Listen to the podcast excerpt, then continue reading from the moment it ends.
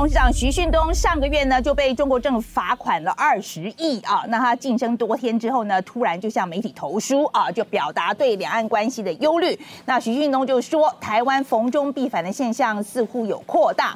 那对此呢，工商协进会的理事长林柏峰他也说，台湾不应该仇中哦，应该要友中。那我们常常说不要给人家贴标签嘛啊，说给人家贴这种什么仇中啊、舔中这种二分法标签。可我老实说，这两位的发言听起来好像也还是二分法哎，只不过是用仇中跟这个友中的这种字眼。那今天我想问的就是说，这个全球二分法这个思维越来越严重。那我们讲美中对抗嘛，我们讲民主跟集权阵营的对抗。那我们讲两岸的对抗，那我们在台湾有蓝绿的对抗。所以在这个越来越二维啊，就是二元思维的这种潮流里面。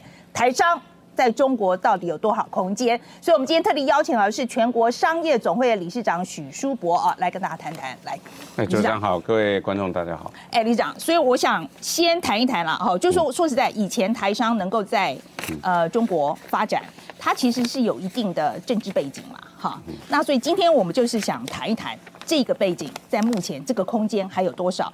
我们先从远东的事件来讲好了，远东被罚这件事情。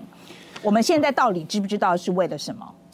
我想这个远东被罚，事实上他自己在媒体上了哈，也曾经说他有一些违规的地方，所以遭受这个惩处。我想这个当事人他自己都这样表态，我们也不容不容哈去介入说他明明没有什么事情，而且今今天被罚，我们很难在这个角度上去介入。两岸真的只假使完全走到说不能走的阶段，A 克法可能就是第一个砍掉。那砍掉以后。台湾对中国大陆的贸易的依存度四十几趴，这是不不争的一个事实。那我们在这样一个状态之下，我们怎么样去取得台湾的一个这个这个经济的生存的空空间？我们也要去思考。那大陆也要去思考。你真的去断掉了这个以后，对大陆的整整个他们面很大，这个影响还是非常大。台商当然会恐惧啊。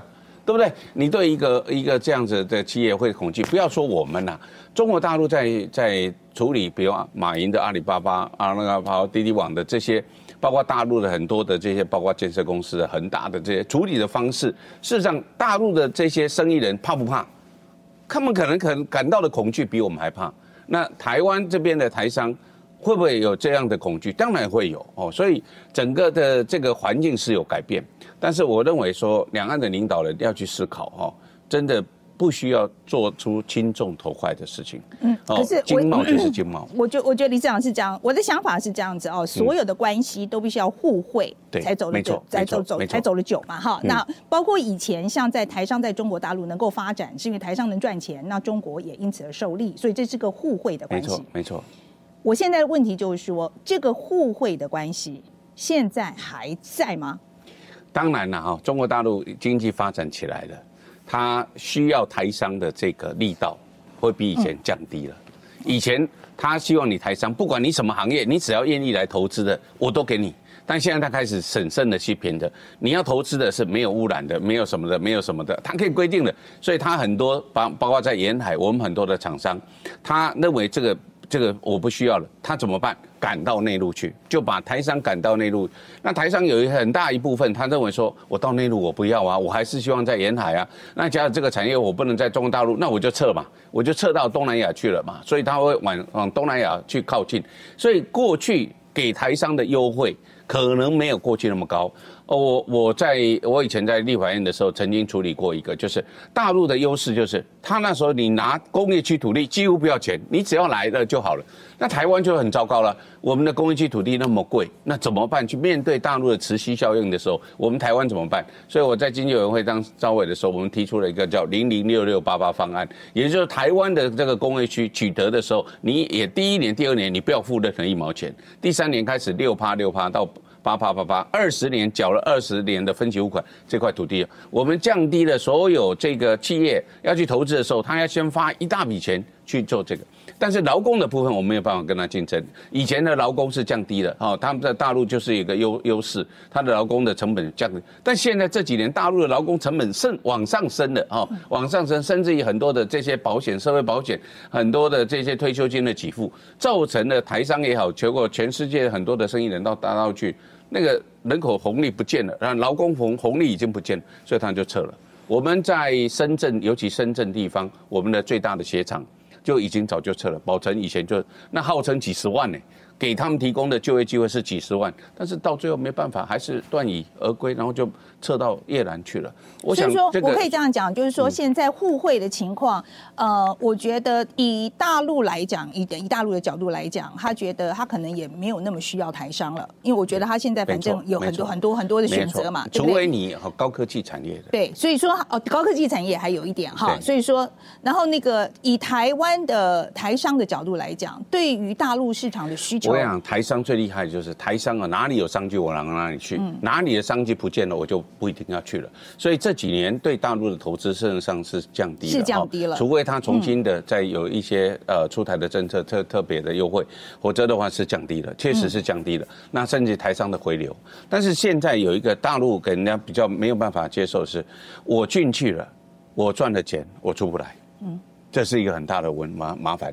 那为什么很多台商在香港还是设立账号？我在大陆在在香港接哦，不管是出账入账都在香港，我不到进到中国大陆去，因为到时候我赚了钱我回不来，我也拿拿不回来。啊，大陆就是希望你赚了钱就继续的投资，继续投资。但是很多商业上的考量不是这样子，所以这个是大陆现在目前的整个投资环境，确实在这方面啊，大陆也要去思考了哈。你你限制的更多哈。呃，自由化的东西，你限制的更多，反而会造成大家投资意愿的降低啊，这是必然的。好，那所以说，以现在在你你的了解啊，在中国大陆大部分的是那个台商啊，我们想这个是一个非常笼统的说法，可是就是说，你感觉，嗯，现在台商如果还留在那边的，是真的觉得还有发展的空间啊，我还可以赚很多钱，还是说他一个是走不了？我我还是说他不想走。过去台商到中国大陆去的时候，大概都是做外销市场。那因为这几年外销市场，事实上，呃，中国大陆也受了很多国家的，包括美国了，对对对，其他的国家的一些限制，所以他必须要做转转向内销市场去啊。所以他后来开放了给台商也有内销市场的空间，但是这个事实上还是不够。重点还是在很多的台商，我投资的那个地方。我当然，我的获利，我希望我的资金可以自由化的去运作，而不是说一味的一就就绑在那个地方。哦，那那中国大陆在在这一块里面，确实他们必须要再去做修正，否则的话，你要在很吸引说。土地也没有比较便宜了哦，土地现在很贵了，劳力也没有比较便宜了。那你说的技术、技术劳工，事实上呃，其他国家也都有了哈。那现在包括我们现在大概就是一个延误料哈，延误料。那两岸事实上以前哦，我们呃当然这样讲比较不好意思，但是校务总统提出说两岸共同市场，那时候我事实上我是反对的哈，因为两岸没有共同市场的问题，两岸只有互补市场好，所以我们呃不不能互补的话，我没有办法完全开放市场，台。湾太小，不可能去对中国大陆完全开放市场。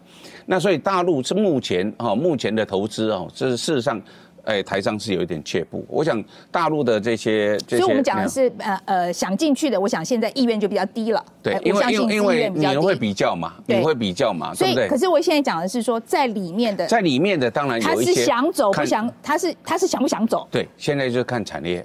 哪些产业哈？我不一定每一个产业，像人劳力密集的产业，他现在受不了了。哦，可能不是劳力密集的产业，他认为还留在那个地方还可以哦。比较高科技产业，很多的厂还是留在那个地方，甚至还在扩充。比如说富士康哦，或者是这个这个红海很多的这个下游产业，事实上还在那个地方，因为它还是需要需要需要那个地那个那个空间。但是很多的这个呃制制呃制鞋业的全部都走了。就从还有一些比较有经验，对，已经走了。因为因为他他后来甚至于走的时候，他是要付出一大笔呃费用哦，包括他的退休金拉高、社会保险的拉高。事实上，他过去可能可赚的很多的都都要赔进去了，哦，赔进去了。所以大陆他现在他也也想，我只要选择我要的东西了。它不是你什么要来都可以的，我也要选择我要的东西了。所以这这是当然是每个地方不同的这个，像我们台湾目前也是选择产业，我们也不是每一个产业都希望你来发展，我们也希望有一些产业我们欢迎你来发展，甚至给你很多的注税优惠啊。那中国大陆在这一方面过去可能什么产业都给你优惠，现在不是，现在开始也了。我想这个。我其实最近我们才做了一条新闻，是有关于苹果啊在中国大陆的发展这样子。那当刚开始的时候，的确就是中国很需要苹果嘛，所以他就对他什么都都可以，对他要的什么都可以，几倍的薪水都可以，都可以。对，好。然后可是现在的状况就不一样了。对，好。我意思就是说，像苹果这么大的公司，他现在对中国面前，说实在，他也拿中国没办法。然后呢，还有另外一个更大的嘛问题是，他想要出来还出不来。对，我刚才讲了嘛，就是你现在中国大陆事实上哈，我可以这样讲了哈，它过去它可能是一个工厂，但现在中国大陆是全世界第二大市场，可以这样讲了哈，它是全世界第二市，现在反而是市场为导向。哦，市场为导向，我们我们学经济学的人常讲，哪里有市场，我哪里有这个这个价值，有这个市场，我就控制了所有一切。美国为什么可以？它这可以经济强国，那美国也是个大的市场啊，它是个消费市场。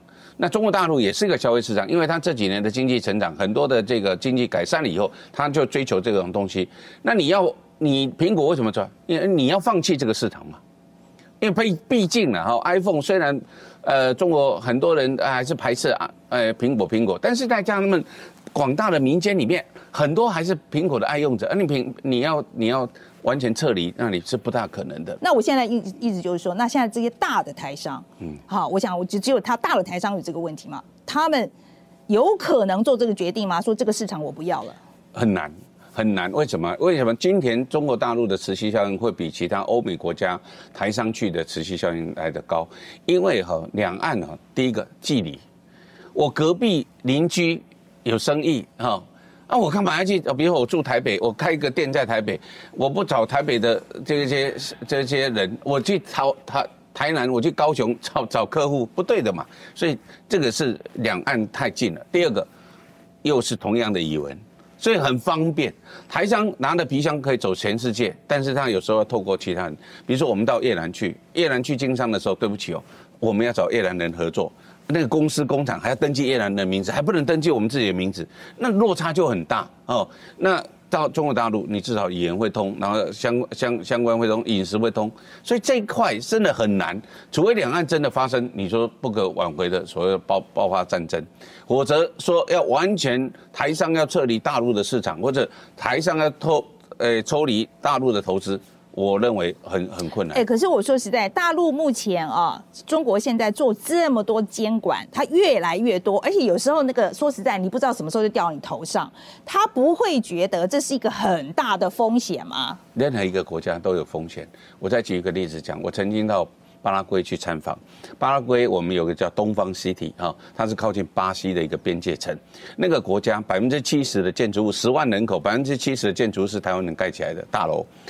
但到那个国家，对不起啊，你出门要带枪的，哦，我连我们那个立委考察团去的时候，旁边都是配着七八个守卫，拿着长枪陪陪我们走。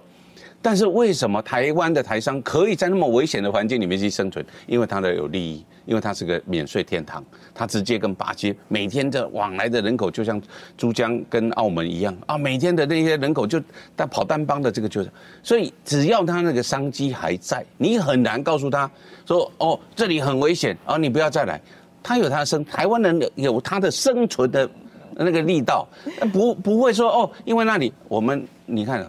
哪里？全世界啊最广泛的，连连很多非洲的国家，甚至于哦东南亚国家，那时候没有的柬埔寨、越南、什么缅甸，谁都去。那个你说危不危险？他也是军政府，他危不危险？台商照样去，他只要有商机的地方，台商就到得了。那面对政府的政策的变化，他怕不怕？怕，但是他有他的因因之道。现在今天倒过来啊，我觉得好啦，你们台商在这边赚钱，我可以理解啦。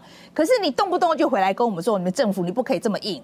你不可以，我是认为这也没有必要，因为为什么？因为因因为哈，政府也不是硬不硬的问题了哈。呃，蔡英文政府是不是说两岸一定要走向兵戎相见？我认为他也不需要哦，他也不需要，他只不过说在有某一部分的坚持里面哦，我没有办法哦退让。那其他的部分事实上，他想不想两岸？陆委会主委邱来山不是讲两岸还是希望能够恢复会谈吗？我是认为的啊，这个台商呃，当然了，你自自己要决定去那里投资，你当然有它的风险，你就必须要去承担。那台湾这边事实上，我们呃也不要去思考说台湾到底有没有路了？我常常我在经济委员那么久，我常常在思考一个问题，就是我们如何创造一个有利的经营环境跟有利的投资环境。台湾不缺资金呢，台湾真的不缺资金啊！我我真的讲很白的一句话，就是寿险业的资金哈，今年现在大概是创历史的高峰，大概今年可以获利三千五百亿到四千亿哈。那寿险业资金可以投入公共建设、国家建设，你知道它有多少钱？它有三兆五千亿。